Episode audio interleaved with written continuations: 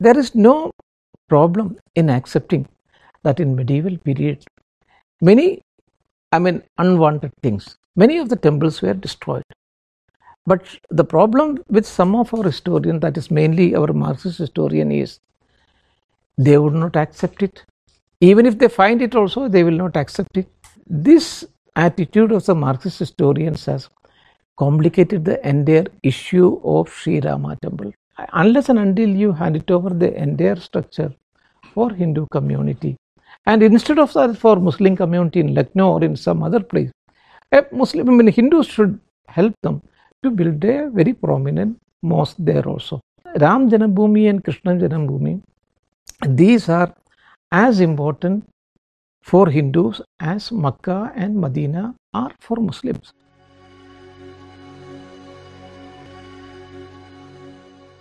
So, friends, at the outset, I would like to thank and congratulate uh, Srijan Foundation for organizing talks like this one because uh, this expands your own comprehension about our own culture, of which perhaps we know much little. So we, we, we have to have this kind of talks and we have to organize it and it should reach the common people also. So today I am going to talk about the excavations at Ayodhya. And this excavation was carried out by Professor B.B. Lal and I was a member of the team.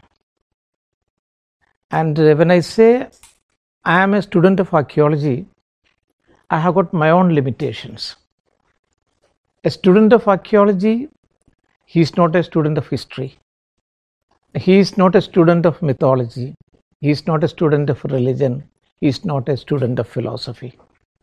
He is purely an archaeologist. And if he doesn't have any kind of evidences, he is not going to substantiate that one. So that is his limitations.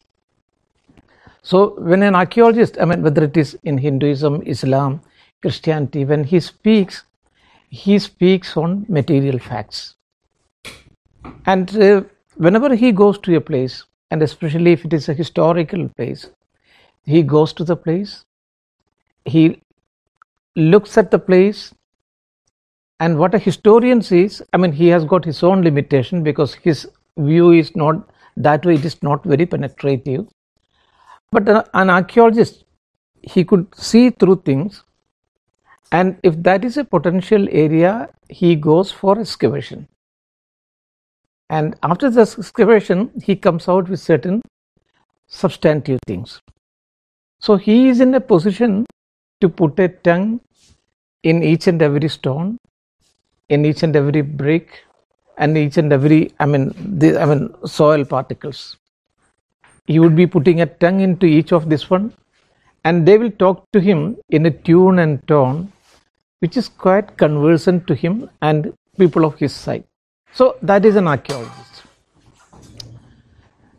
So we have got religious people also because while we were excavating at ayodhya it was mainly at two places. One was near the ram Janambhumi, just behind the ram Janambhumi, and the second was at hanuman gadi so at Hanuman Gadi, because you know that since it was, I mean, there was a temple also, Hanuman's temple also, most of the people I mean, who are the monks, I mean, who are the sannyasis, they would come to us and ask so many questions. And their one question was, why are you excavating this place? So we would say that we just wanted to see the antiquity of the place. Then we would say, in between, if there is anything related to Ram, we will see that one also. So they were of the opinion that we would not be able to see or we would not be able to locate Ram or anything associated with him because he had lived lakhs and lakhs of years before. So that is a that is the view of a religious man. But archaeology doesn't believe that Ram had or even any other person had uh, lived lakhs of years back because for him the human evolution right from ape the next starting was 20 lakh years before but that was he calls it australopithecus because he could stand i mean earlier he was standing on four four legs, but now he can stand erect. That is number one. And then he has got his opposing power of thumb. And the cranial capacity that was also expanding. In an ape, it would be 450 cc, but in the earliest man, it would be 550. And then it goes on increasing. So, I mean, but when if we talk about the modern man, modern man, I talk, I'm talking about the civilized person, the civilization. So that is roughly around 3000, 3500 or 4000 BC, not beyond that one. So we have to place Ram somewhere in the historical period only because you know whenever we talk about you know Ram and uh, this one also Mahabharata period, Ramayana period, we have so many notions. And all of them were small stories. And some of them so many of these incidents had taken place. And after this one there will be so many oriental hyperboles. And also florid exaggerations would be there. So an archaeologist and historian would say no these are all cock and bull stories. But what an archaeologist says is no it's not cock and bull story. There is a kernel of truth in all these things. But at the same time we'll have to remove that exaggerated portion. There is a kernel of truth in all these things. We'll have to remove that exaggerated i mean this one i mean the, the things from that one. And then you look at the core part of it. That is an archaeologist's view.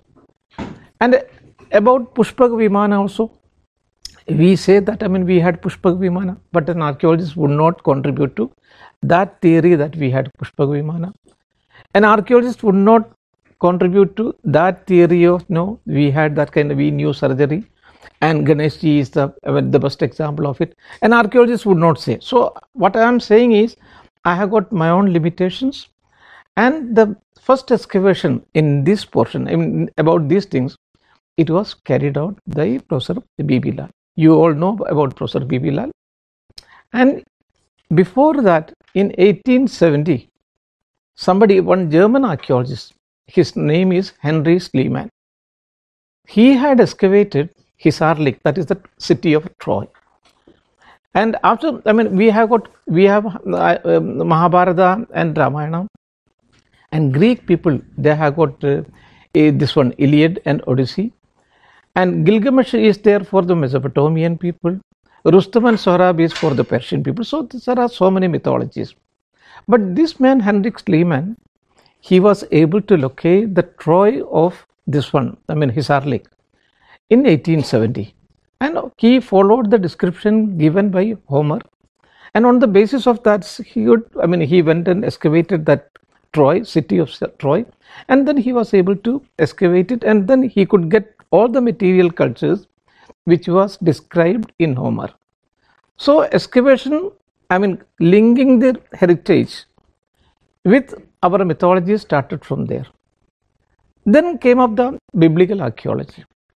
In Bible, we have got so many great prophets like Abraham, Moses, and then we have got uh, this one, Jacob. Many prophets are there. Solomon, David, all these people were there. So, following on the lines of this man, that is Henrik Schliemann, some of the American archaeologists also, and some of the Israelist archaeologists also, they depended on this one Old Testament and also New Testament, and then they started excavating it.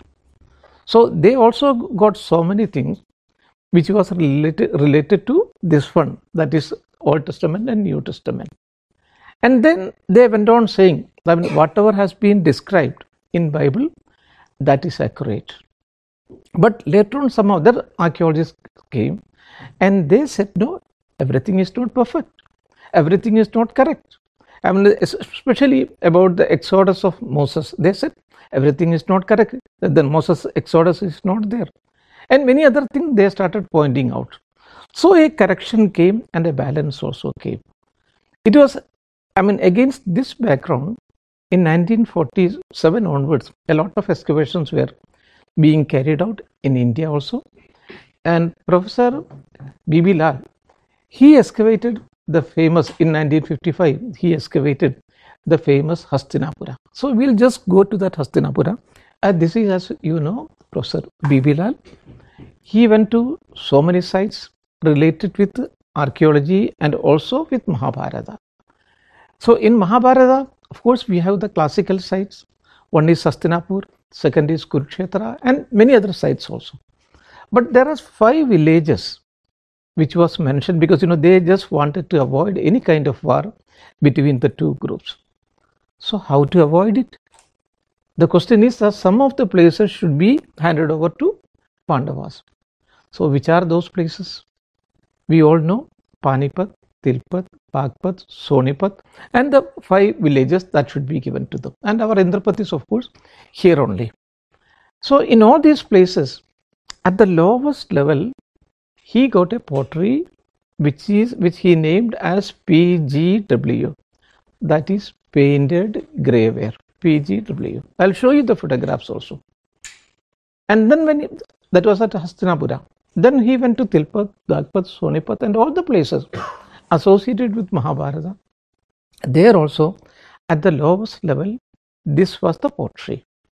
PGW painted grey ware pottery. And then he just wanted to correlate some of the things which was mentioned in Bhagavad Purana and in Vayu Purana with the archaeological excavations at this place, Hastinapura. What are those things? We'll just see.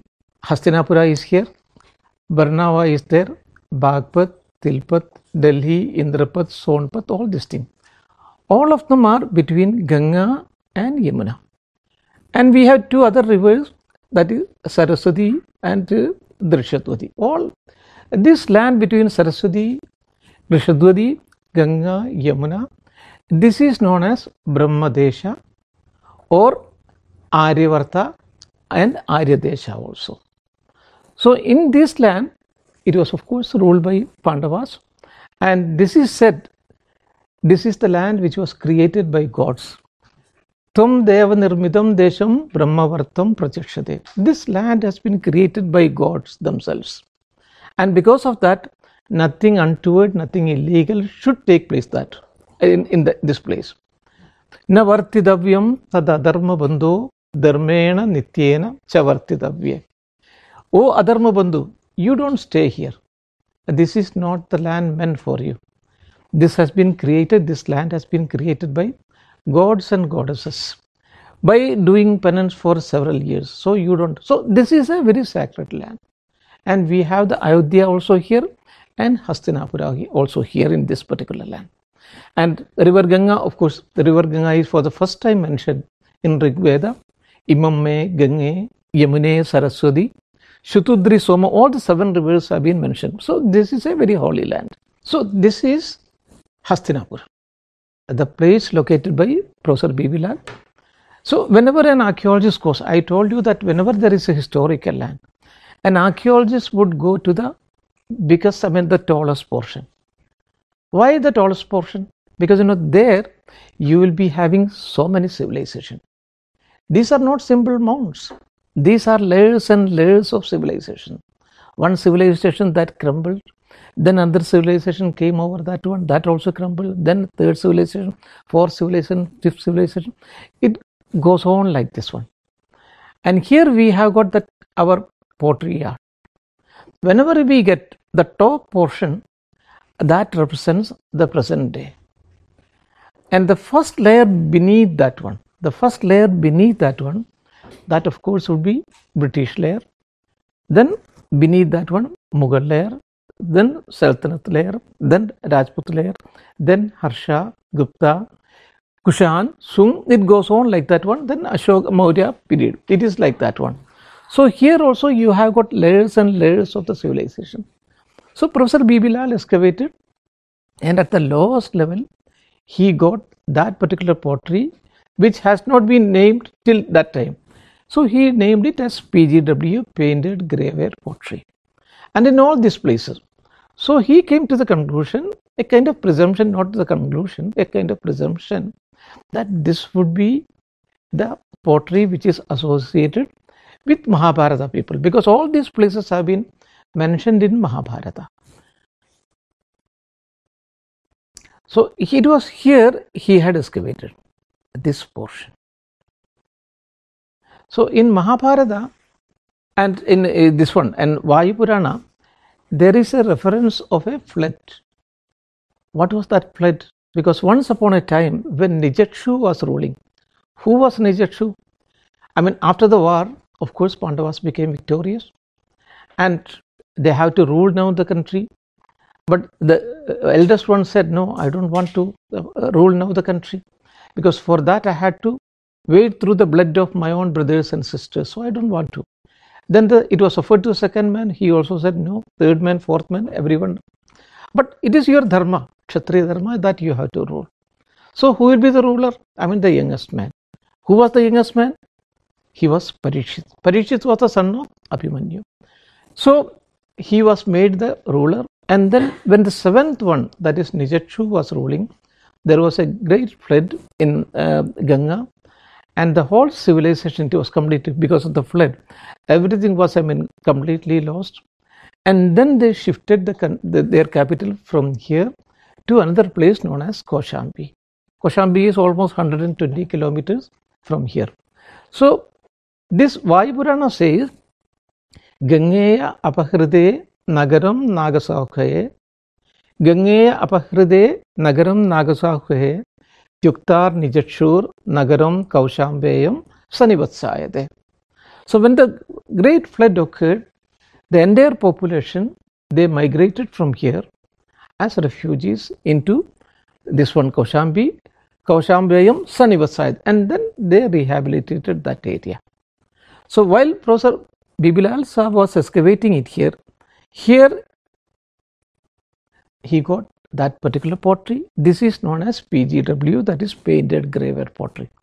Its color is grey and here you can see that painting is and this painting is this pottery is available in all the places that have been mentioned in Mahabharata. He got many pieces like this one and this is the typical this one this is the typical painting not only painting and you can find this kind of this one I mean uh, carvings also this you can see the carving. So this is what I said and he got a flood line here. Just look at it. This is very obvious that this was a flood line. And then because an archaeologist, I mean simply by seeing he will not say. He has to test it because you know the soil has to be taken from here and it should be sent to the lab and then they should give a verdict no this is not this uh, this is a flood material. So then it, was i mean tested like that one. And they also gave the opinion this is flood material. So he correlated that one that is the uh, this one from the vayu purana gangeya apahride nagaram nagaswahe tyuktar nichachur nagaram kaushambeyam sanivasayade with this one. So this is how we came to the conclusion that this was that flood which was mentioned and this is how he correlated with Mahabharata also. And then he got a number of iron tools from here. Till that time, we were having either we were having that bronze culture. So, bronze is not a very good material, it is not a very hard material. If you are having simply bronze, you will not be able to clean your forest, you will not be able to cut out huge stones. But once you have iron deposit. Once you develop this kind of iron technology then you will be able to do so many things which you were not able to do till that time. And krishna's sudarshan chakra was such a tool. Because you know it would create havoc with all kinds of enemies. And in in mathura and in fatehpur sikri in other those parts. And also another part, part was bihar. If you go to rajgir if you go to Bodh Gaya, Gaya and all these places, you have a very good deposit of iron. So it was on the basis, that is why, I mean the first, second urbanization takes place in Rajgir and in Samastipur and in all those areas. So he correlated with that one also. And then you have that kind of iron tools. This is the first kind of iron tools. And after this one discovery or development of the iron, a kind of technology developed. Technology changed the human situations also. they started, I mean, clearing the forest at a very large scale, and then the irrigation also started. That gave rise to the second urbanization. So, this was how Professor Lal Saab had correlated the textual material with our archaeological evidences. And he also got a number of ring wells like this one. These are not wells actually, these are all part of the this one i mean town planning. Because whatever i mean sewage is coming that will go through this one. But it has been erroneously named as this one ring wells. So he got a number of things like this one. So whenever again i should caution you whenever we handle this our mythology we have to be very cautious. As i told you that there will be so many exaggeration. So you should be ready for that one. You should be ready to accept it from especially from an archaeologist. Because you know others can say anything. A religious person can say no ram was i mean 1 lakh years before 2 lakh years before we had that pushpaka vimana or we had that we knew that surgery. All these things other religious people and other people can also say. But an archaeologist he might be a religious person but in the context of archaeology he would not go with that kind of argument. Even our mahabharata it was initially it was 8000 verses. Then at that time it was known as jaya. Then it became I mean, 24000 verses. Now we have got more than 1 lakh. So this is we all know the story of arjuna and he is looking i mean he is i mean this one draupadi is of course going to marry him with, with the garlands because he was very successful this is of course a late painting of Akbar's time because Akbar was taking a lot of interest in all these things. He wanted to create, I mean, he wanted to bring both Hindus, Muslim, Christians, all of them into one single unit. And for that, we all know that he had uh, set up that Ibadat Khana where he had invited people from Hindu, Muslim, Christian, Buddhist, Jews, Jain. And ultimately, he evolved a new religion known as Deen Ilahi. So he wanted, I mean, Muslims should also know about the Hindu mythology. For that, not only this one, it is known as the Razmnama, and even Ramayana was also, it was translated, and the translation was given to some of the very good Persian scholars. And then he also, in order to make them easy to understand, he made paintings like this one. So this is an Akbari painting here again you can see that uh, this one they are going to for Vanavasa and Draupadi's humiliation that particular scene has been depicted here and you here you have got that Pachisi game. Of course we know that game was played with this one and this is the discovery of Professor B.B. Lal at Hastinapura because this again because you know this may look very simple for an ordinary man but for an archaeologist, it is pregnant with a lot of meaning. And because you know you are excavating this particular place at the context of the Hastinapura. And in Hastinapura, whenever it comes out from Hastinapura, at that particular level, it uh, it is pregnant with a lot of meaning. And again, we had another very top archaeologist. Uh, he's of course he is known as Professor S. R. Rao, and uh, he was not only a land archaeologist but he was he a pioneer who introduced that marine archaeology in India because he he also wanted to see what is the condition of our mythology and how far it is correct. Professor B. Lal was doing the work here and he wanted to see what is the condition of our Dwaraka, the mythical Dwaraka. And many archaeologists like Professor Sankalia he excavated on the land portion. And the antiquity after the excavation the antiquity of the place went only up to first century bc so that was a problem. Because professor lal had dated it to 1000 that is 1000 uh, uh bc and it is almost contemporary and the dating of professor sankalia was only 100 bc so what about that i mean there is a gap of almost uh, 1000 years. And then what Professor S.R. Rao did is he said, no, we'll have to go and excavate it in the ocean itself. And at that time, there was no marine archaeologist in India. So he had to train because in Israel it was there, in America it was there, French were very ahead of it. So he had to have a kind of, I mean, this he trained people from oceanography department of Goa, and then he, I mean, these people should be very expert. And then he excavated Dwaraka, and finally he was able to locate a city which goes again back to 1200 BC.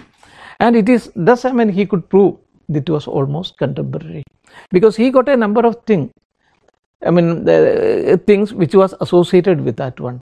And uh, uh, uh, Professor Alok Tripathi, and uh, I had also accompanied him for that work. And uh, it was a kind of training at various places.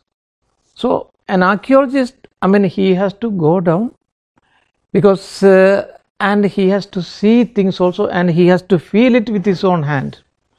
Otherwise, just by the description in the literature, he is not going to accept. So it was a team by this one Professor S.R. Rao who had located the city. They went into the sea and then, and that too on the basis of the certain data provided by Oceanographic Department of Goa. They said that this one 10,000 years back, the ocean was of course very inside at that time the city was there and it was very much inside and then the city was there so it was at a depth of 30 meters he had our divers had to uh, dive at a depth of 30 meters. And then they were able to locate a city which is almost 2 kilometer into 4 kilometers. And you have the seal because you know this kind of seal these are mesopotamian seals. This mesopotamian seal was he was able to excavate it from dwaraka so this gives you a very good definite dating 1200 BC. Earlier we did not know, I mean I am talking about before 1927, we did not know that our heritage goes back to a period of Harappa, Mohenjo-daro and other places because we thought that our heritage goes back only up to 4th century BC. 4th century BC means Buddha's period. And what was beyond that one? Nobody knew. Then it was some of the persons like Alexander Cunningham. And then Alexander Cunningham had gone to Harappa in 1853. Earlier, there was another man, Charles Masson. He had gone to that place in 1820, um, in 1823, but he could not recognize Harappa at that time. Even when this man also, Alexander Cunningham, the topmost historian, went to that place, he also could not recognize. But he got two seals from that place two seals from Harappa. And then after some, and he just looked at it this way and that way. He was not able to understand anything. What is it? He did not know. And he had, he knew Brahmi, but it is not like Brahmi. It is something very different.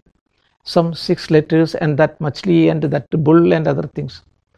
And then he said, it looks, it appears to me as a foreign one. Then after almost after 75 years, this man that is John Marshall he came and he saw another side. And under him there was another people some more Indians also. They saw another side that is uh, this one Mohenjo-daro which were 400 miles apart. And from there also they got two seals like this one three then it became three seals. And all these seals i mean they were having almost roughly the same kind of uh, uh, uh, seals and the writing also. And then they saw the bricks, the measurement of the brick. It is the same there also, Harappa also and Mohenjo-daro also, which is 400 miles away from that place. And then the town planning, it is the same thing again. Then they had that, that John Marshall, he wrote a, an article at that time. I think I am just going away from my this one topic. And then he wrote an article at that time and he said, because often archaeologists are not as lucky as Henrik Schliemann was in Troy. Because Henrik Schliemann, he had excavated that Troy and he had, I mean, he had discovered the city also. So he says that often archaeologists are not as lucky as Henrik Schliemann was. But now it appears that I am on the threshold of such a very important discovery. And then he says, and he published an article also in Illustrated London, in which he said, I have been able to get these seals from Harappa also and from Mohenjo-daro also, which is roughly 400 miles apart from that one. And if you know anything about this one, please enlighten me. And the next week came a reply from that one. They said a similar seals have been excavated from a place known as Kish at Mesopotamia. Till that time, we did not know that our history goes back to 2400 years back. We knew that our history goes back only to 400 BC. And this established for the first time, no, our history goes because you know, it was at a, this one uh, antiquity of 2400 years because everything has been dated in Kish, in Mesopotamia, in or in all these places, everything has been dated, whereas ours was not dated. So then it was on the basis of that they said, no, here it goes back to 2400 years back. Not only that, we had even trade relations also with them. So if you have to have trade relation with them, then it is necessary that you should also have ships. Then also you should be having so many other technological knowledge also, technical knowledge, technological knowledge, you will be have, having that marine knowledge also. So it was that, I mean, all of a sudden the history of India was pushed back from 400 BC to 2400 BC, and that was on the basis of the seals which they had excavated from Harappa and from Mohenjo-daro also. And similarly, the same kind of seals, Professor um, S.R. Rao, he got it from there. So it was on the basis of this he had again dated it to 1200 BC. That is this the period of Krishna and you can see this is the this one ruined portion of a bastion. Inside the sea inside the, it is a ruined portion of a bastion. So this kind of many bastions were there. You can see the walls going.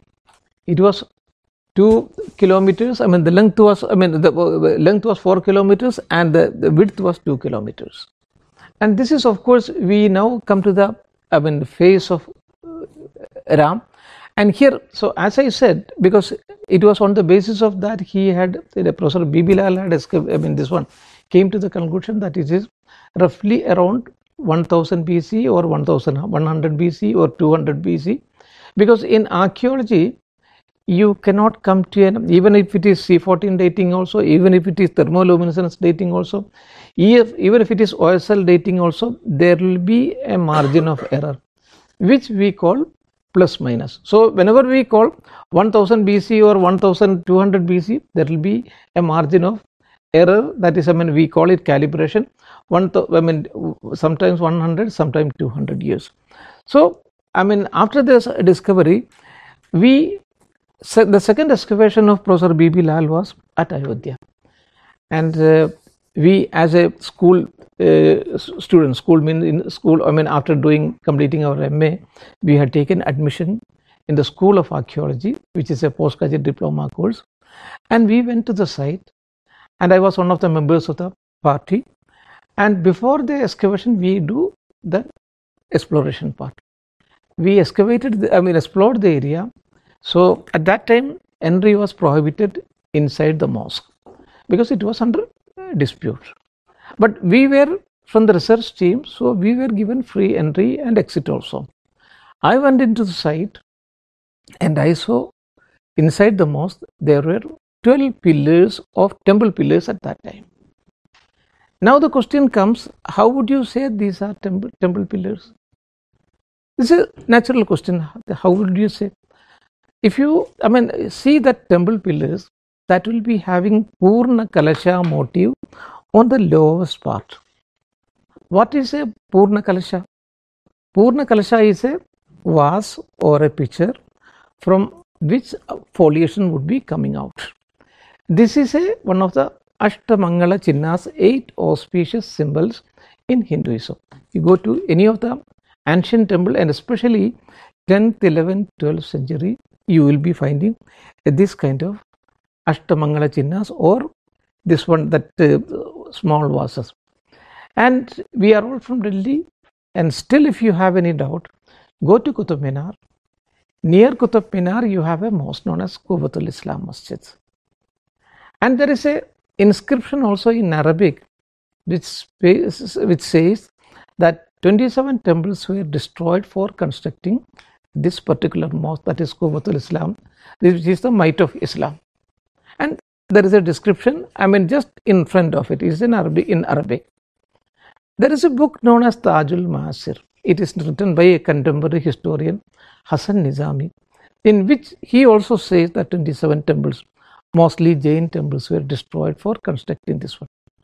And look at the pillars of that place. You, there you will be able to see this Purna Kalashas. Not 1, 2, 10, 15. You will be finding in abundance. Similarly, you will be finding this kind of things also. I mean, this one.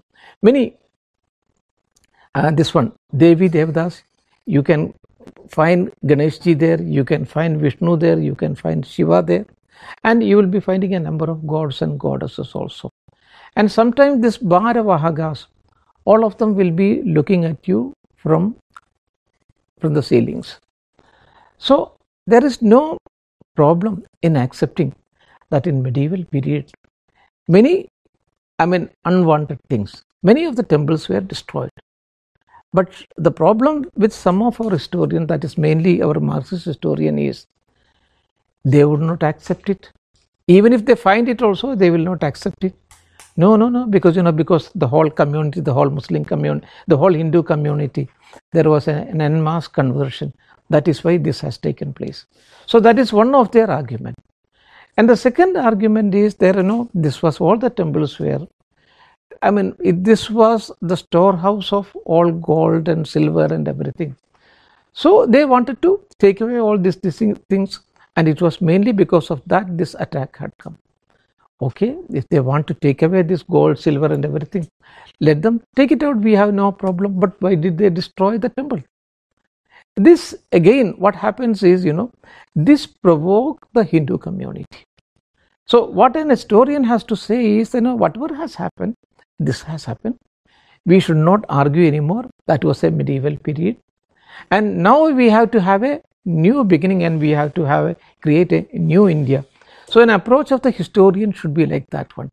But I mean, instead of that, these Marxist historians, they have a completely different attitude. And this attitude of the Marxist historians has complicated the entire issue of Sri Rama temple. Because I was in Aligarh Muslim University earlier and I knew the temperament of Muslim because it became a problem from I mean from 1980 onwards.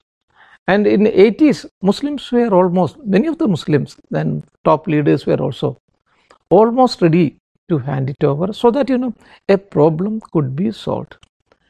There this historian, especially Professor Irfan Habib, Romila Thapar, and other Marxist historian R.S. Sharma and uh, Dr. Jha, they came forward.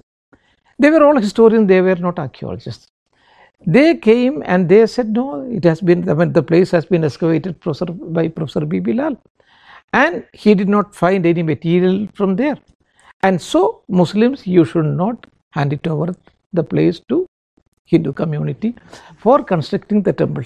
So there, the Muslim communities they were not that much educated. They thought these are all histo- I mean great historians. They were historians, of course, great eminent historian, but they were not archaeologists. Then Professor B.B. Lal he had to come out again say no, we have got number of things, and then he started saying not only the pillars. One is the pillar. Pillars were reused extensively reused for rebuilding the mosque and not only that, we also got the brick bases on which the pillar was standing. All these pillars were standing. So again, the same historian they came forward because you know they had a lot of connection with Times of India, with this paper, that paper, and they were very manipulative also because of their extensive connections also. Only their news was carried by cut out by a number of people and Muslims were also misled by this group of people. I and during those period I went to uh, this one um, uh, Oman. I mean for a, because in a German university, Aham University had invited me for an excavation of a place. So there in a place, I I mean a group of Muslim. I mean that is there is an organization known as SIMI, Students Islamic Movement. That is a banned organization And they knew that I had come and uh, I had got a different opinion altogether about it because I had spoken about it in 1990. Because at that time, most of the attack by the Marxist historian, it was on Professor B.B. Lal. So I, in 1990, I had come out in Indian Express on 15th of December 1990, saying that there was not only the temple pillars, there was pillar bases also on which these pillars were standing. That was also excavated by Professor B.B. Lal. And we also got a number of terracotta items and many other items also from there, which is associated with temples. And then I further added, I was the only one Muslim who had participated in that excavation. And then again I said that um, Ram Janambhumi and Krishna Janambhumi, these are as important for Hindus as Makkah and Medina are for Muslims. So Muslims should willingly hand it over to, I mean, for the Hindu to hand it over to Hindus for, I mean, constructing a huge temple. And instead of that, I mean, this one, Hindu community should help the Muslim community to build a temple wherever they are in majority in Lucknow or in some other place. But these people, that is the historian who did not know about archaeology, they complicated the entire thing.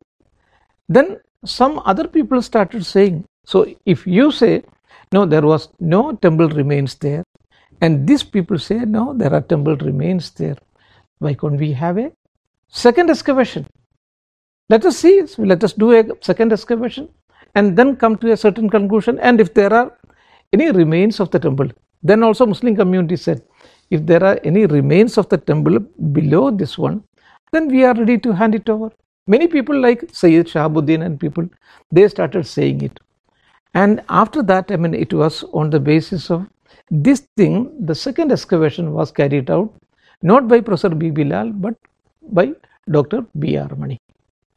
Dr. B. R. Mani is now the Director General of uh, National Museum. Earlier, he was the Joint Director of Archaeological Survey of India, a very meticulous excavator. So, for an archaeologist, he would not be swayed by kind of his religious feeling. So, when he excavated, we had got only 12 pillars, and now he got more than 50 pillar bases.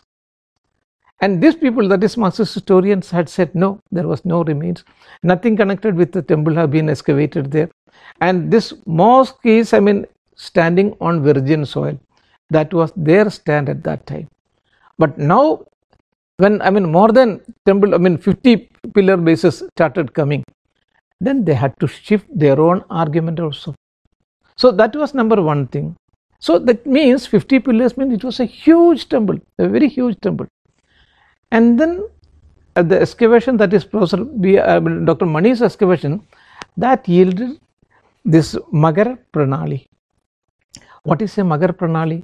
In all the temples, we will be having a kind of Garbha, Garbhagraha where the main deity would be installed and that deity has to be bathed every day and that Abhishek Jala that will go out through a Pranali that is known as Magar Pranali and it will be always like Magar. Magar means crocodile and Magar is a symbol of river Ganga also. So it will be going out through that Magar Pranali. So that Magar Pranali was also, also excavated from beneath the temple, from beneath the mosque. So this Magar Pranali, you cannot get it in a residential area.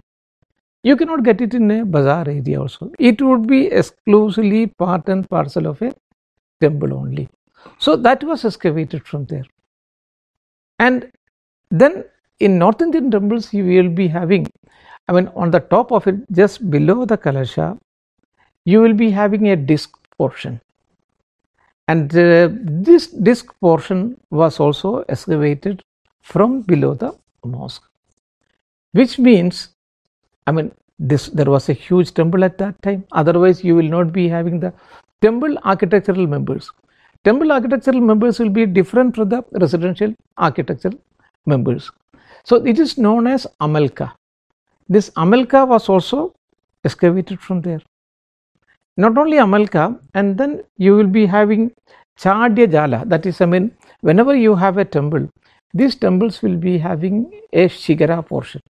And the Shigara portion will be consisting of many Jala portion. Those Jala portions were also excavated from there. And then more than 263 objects which was associated with temples. I'll show you all those photographs which was associated with temples like terracotta gods and goddesses that started coming out from there.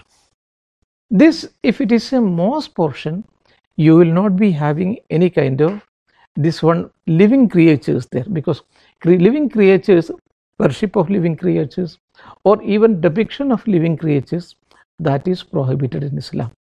It is not 20, 50, 100, it is 263. You got all these kind of things. And then finally, you have that Vishnu Hari Shilafalak. What is a Vishnu Hari Shilafalak? Vishnu Hari Shilafalak is an inscription.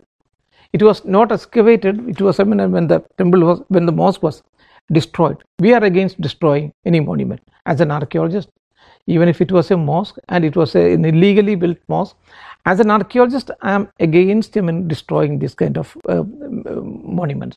So, but anyhow, that had taken place and from at that time uh, inscription was also i mean uh, this one uh, obtained from there and that inscription is consists of 20 lines in which it very clearly says that this particular temple this huge temple that was built for the man who had defeated bali and also defeated 10 headed person.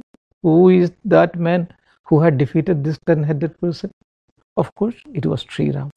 So all these things goes to prove that there was a huge temple below the mosque before the coming of the, the I mean Babur, and this was what we could excavate from there. And it was on the basis of this discoveries, Archaeological Survey of India, Dr. Mani, he had submitted a report. Yes, there was a huge temple there before the coming of the masjid, and on the basis of that, the Allahabad High Court also took a very, very, very reasonable decision. But of course, reasonable in the sense, if you are handing over, but now what is the final solution? I mean, solution, their solution was two portions were given to Hindu organization and one portion was given to a Muslim organization. Of course, that is not going to solve the problem. You have to finally solve the problem because unless and until you hand it over the entire structure for Hindu community, and instead of that for Muslim community in Lucknow or in some other place, a Muslim, I mean Hindus should help them to build a very prominent mosque there also. So, but all these things, this was, I mean, all this, I mean, all these kinds of attempt, a kind of uh, reconciliation attempts. It was thwarted.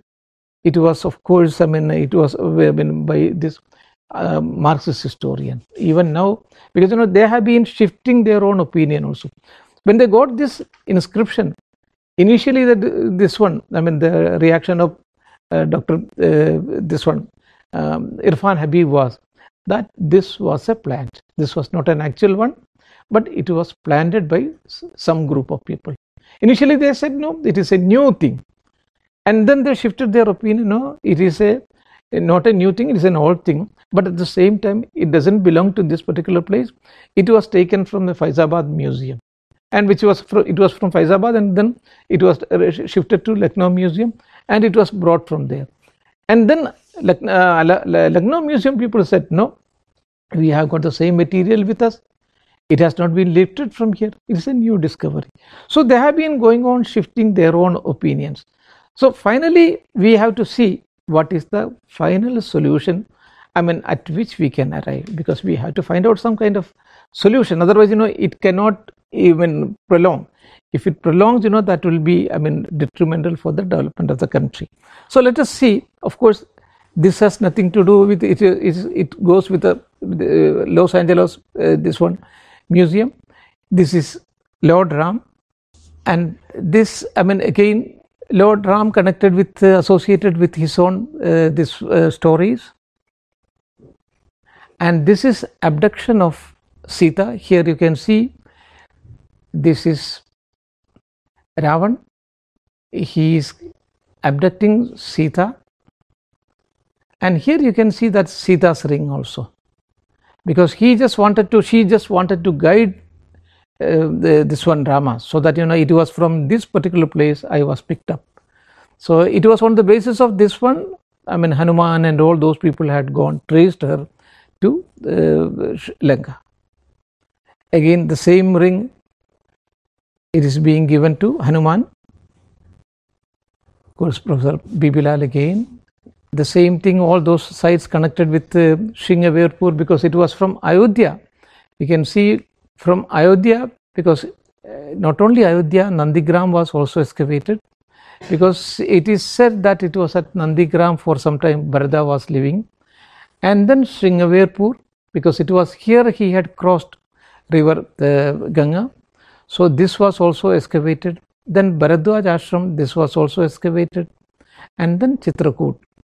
So in all these places what he got is I mean something associated. There is this another pottery which this pottery is particularly known as NBP that is northern black ware pottery. So that goes back to 1300 years back. This is that uh, i told you because the temple pillars.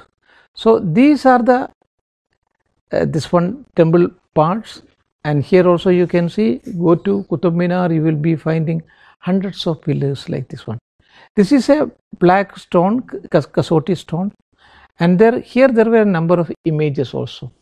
Had it been an islamic building you know there would not have been any images like this one. If you have images that means it is misappropriated. So this kind of pillars were there 12 pillars were there totally there were 14 pillars but two pillars are not here somewhere outside there is a makbara of um, um, uh, Ashikan. It is those two pillars are there. We could locate it there. Here I told you about that Purna Kalasha. This is that Purna Kalasha. And foliages are coming out. Even now, if there is a Hindu prominent leader who is coming there, you are not going to receive him by garlanding. You are not going to give him, I mean, uh, receive him by giving a shawl, but you will be giving a Purna Kalasha. So that Purna Kalasha is here. When Lord Ram came back from Ayodhya, uh, so from this one, uh, Sri Lanka, he was received by the local people by giving Purna Kalasha. Prag Dwara Vedi Vidinveshita Purna Kalasham. So people received him by that. This is a typical Ashtamangala Chinnas, one of the eight auspicious symbols in Hinduism. And these are the, those, here you can see that brick bases. These brick bases have been made in order to, I mean, level, not only level up, in order to give a firm base for the pillar. The pillar is the earlier one which I had shown you. Pillar is that uh, these are the pillars. So these pillars, I mean, these are I mean kasoti pillars. They should stand on a very firm ground. For that, these pillar bases were made. And similarly, a number of pillar bases were excavated.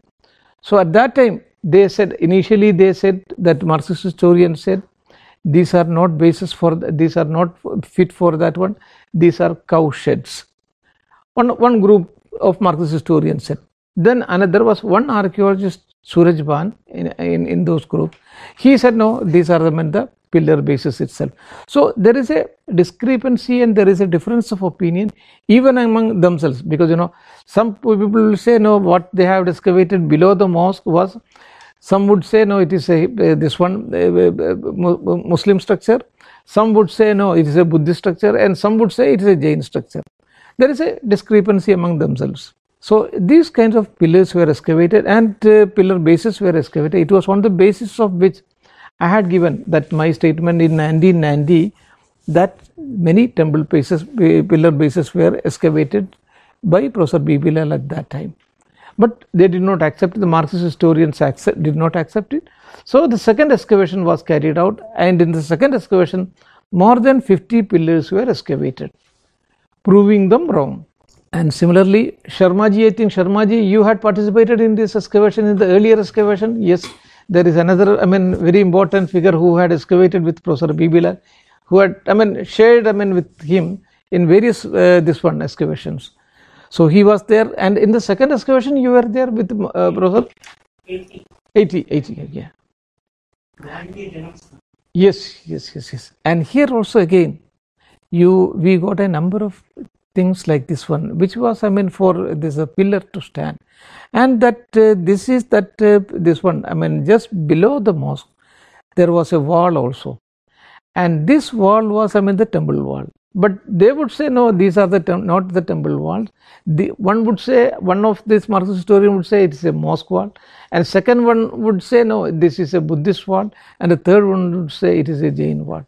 They are not, I mean, sure about the, the, themselves.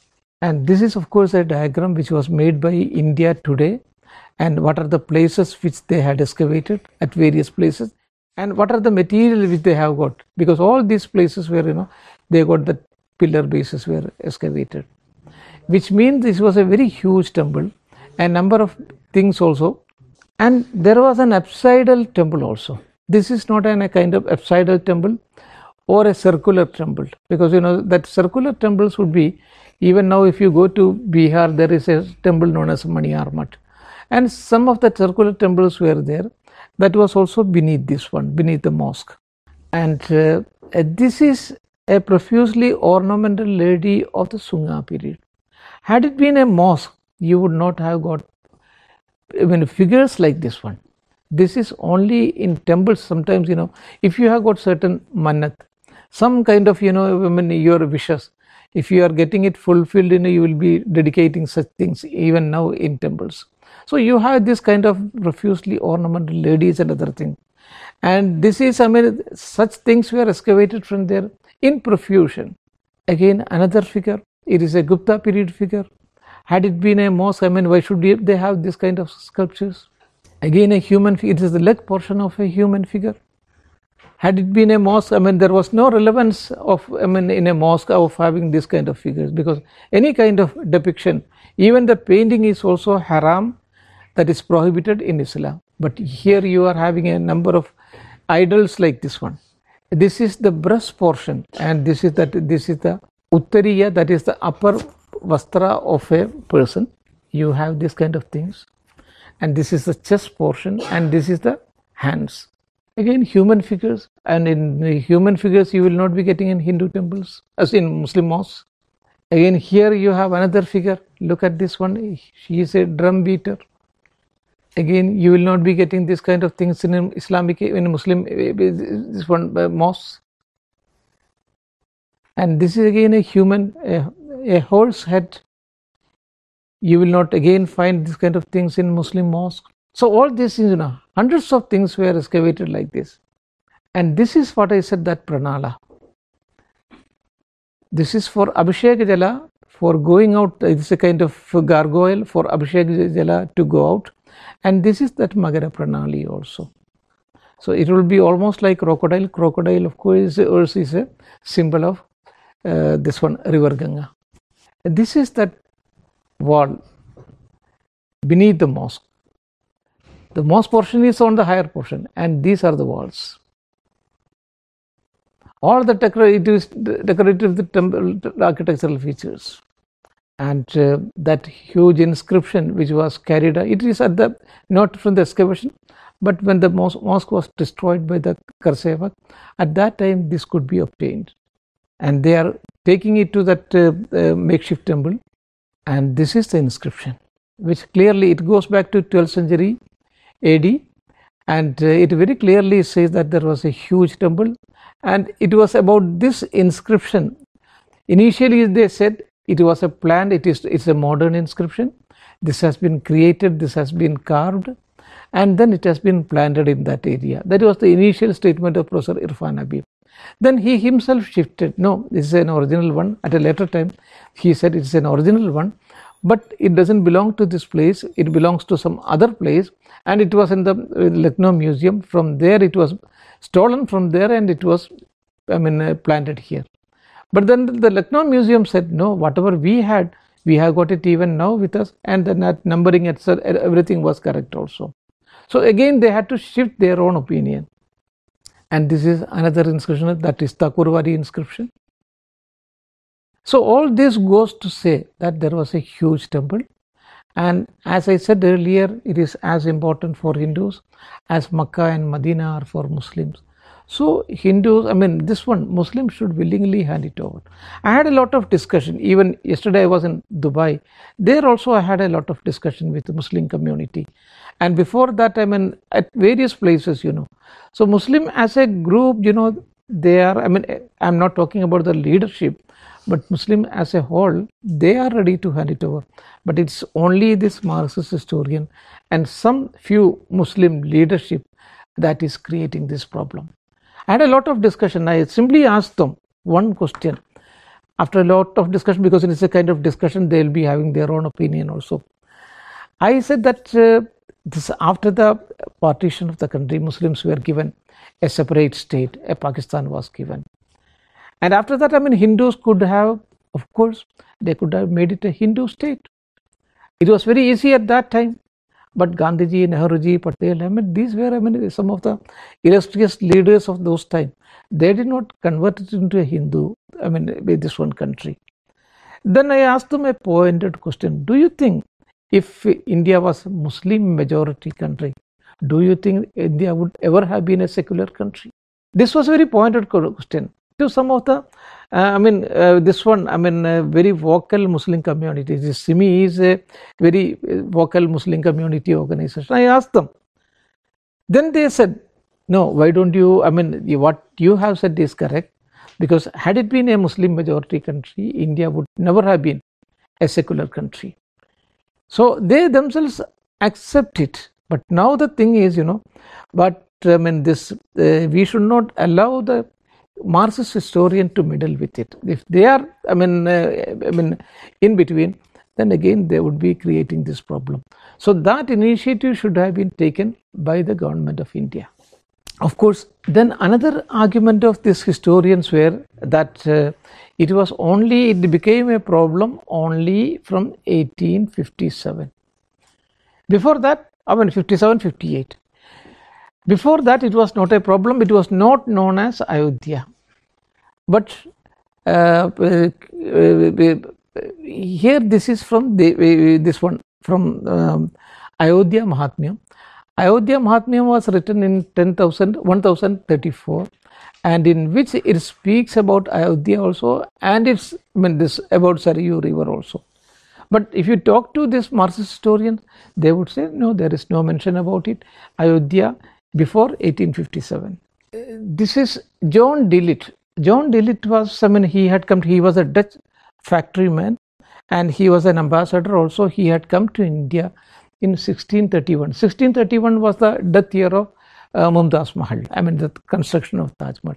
He had come to India and he has given a description of Agra, Delhi, and various other places also.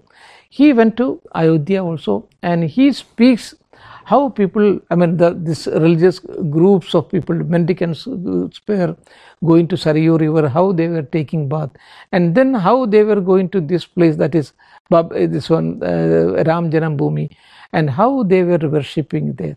They don't speak about that Muslims offering prayer there now. All of them, all these people, I mean, that is John Dillit, he was not a VHP man. So, all these people, they speak about how Hindus were congregating there, especially on Ramnavami day and other days also, and how they were taking baths. So he was a Dutchman, and before him there was William Finch. He was he had come during Jahangir's period. In 1611 he had come. Akbar had passed away in 1605. Then it was taken over by Jahangir. He had come in 1611. He also gives a very good description about Ayodhya but this historian they would say they would i mean they would not mention about all these things they would say there was no mention about ayodhya and the ayodhya issue also before 1857 this is another man thomas herbert that is in 1634 he gives a very good description about again about ayodhya. This is joseph Tieffenthaler. He was a, a this one i mean a jesuit priest. Jesuit priest means, means i mean he was a catholic priest he had again come to India and especially in 1766 he had this rate is wrong he had given uh, come to 1763 and 64 he went to the place, he saw, I mean, hundreds of Hindus going there, I mean, worshipping at this place.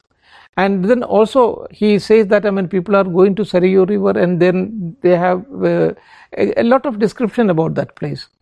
And he also doesn't mention about the Muslim worship at this place. Then the French scholar Montero Le he had come to here in 1801. Again, the description is about Ram Janam Bhumi, not about Babari Masjid. And then the complaint, uh, the first complaint was, of course, by Sayyid Muhammad Khatib. And he gives, I mean, a, the, the Masjid Janamstan. Janamstan means, because even the Muslims themselves were acknowledging it as Janamstan of Lord Ram. So, in all the description and in all the complaint they had given, it is known as Masjid of Janmastan or Janamstan. Then the P. Carnegy is writing in 1870, he also again says about not the Muslim worship of the place, but the Hindu worship of the place and especially the Ram Janam Bhumi. And here he has specifically mentioned about it. Hindu and Muslim differences also he has specifically mentioned. And then Ayodhya Sanad also. This Sanad was given in 1723 by the Nawabs, in which also I mean they, they have spoken about it. Then a number of Farmans, all this these Farmans are in Persian, and this also speaks Masjid Janamstan, which means Muslims also acknowledge it was the Janamstan of Lord Ram here the first Mughal that is mean, uh, the, the, Akbar he had given that land of Hanuman Gadi to a group of people, a group of Hindu sannyasis, and in which also it, the same thing is mentioned. And this is Akbar's Ram Siya coins. Here you can see Lord Ram with his arrow and followed by Sita. This is known as Ilahi collection. Ilahi connection of Akbar. Of course, this is an Alamgiri mosque. There was an issue for this Alamgiri mosque also because it was handed over to Hanuman Gadi. But at that time, the Hindus were very tolerant because it had come into uh, repair and disuse. And then the local Muslim approached the Hanuman Gadi uh, uh, Mathadhipati for repair work and offering them and allowing them to pray. So, what the Mathadhipati did is not only he said that you can worship in this mosque, but also the repairing charges will be borne by them, us. That is the Hanuman Gadi temple. So that is the large heartedness of Hinduism. So Muslims should understand all these things and willingly hand it over the place in order to help the country to develop. And all these are, I mean, uh, and also firmans issued by various kings. And all of them speaks very specifically about Masjid e Janamstan only. So that is the crux of the story and uh, the excavation proves it beyond any kind of doubt that there was a temple before that one. But now the question comes whether it was a temple of Rama's time. Of course, archaeology has not been able to find any kind of answer. There again, archaeology is very correct because we have not been able to find any temple of Rama's time because you know, it should be if, I, if this one Hastinapura is or if Mahabharata is dated to 1000 BC, Rama is be, before that one. So it should be 1200 BC. The excavation has proved that the antiquity of the place goes up to 1300 BC. But at that time, whether was, there was a, any temple associated with Lord Ram, we have not been able to find. But at the same time, beneath this one, there was a temple, and it was for a long time, right from the period of 3rd century BC, continuously this was considered as a holy land associated with Lord Ram. So, on the basis of all these things, the I mean the Archaeological Survey of India had come to the conclusion that there was a big temple before the construction of the mosque and then Allahabad court came to the again they came to the conclusion that we accept the opinion of Archaeological Survey of India and it was on the basis of that that the judgment was handed over by the uh, this one uh, judicial uh, group.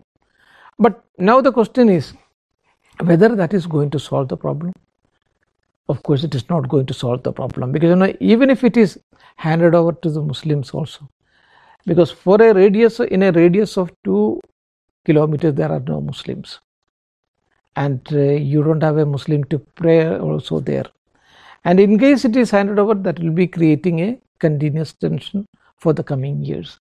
So in order to avoid that one the best solution would be number one i mean you keep away this kind of marxist historian have a kind of dialogue muslim with the muslim community with the general public and then hand over the full place the entire thing to hindus for the construction of the temple and instead of that you give a proper i mean hindus should help muslims to construct a huge temple a huge masjid in lucknow or in some of the other places so that is the only solution um, appears to me for the time being. Otherwise, there is no there is no other solution for the problem.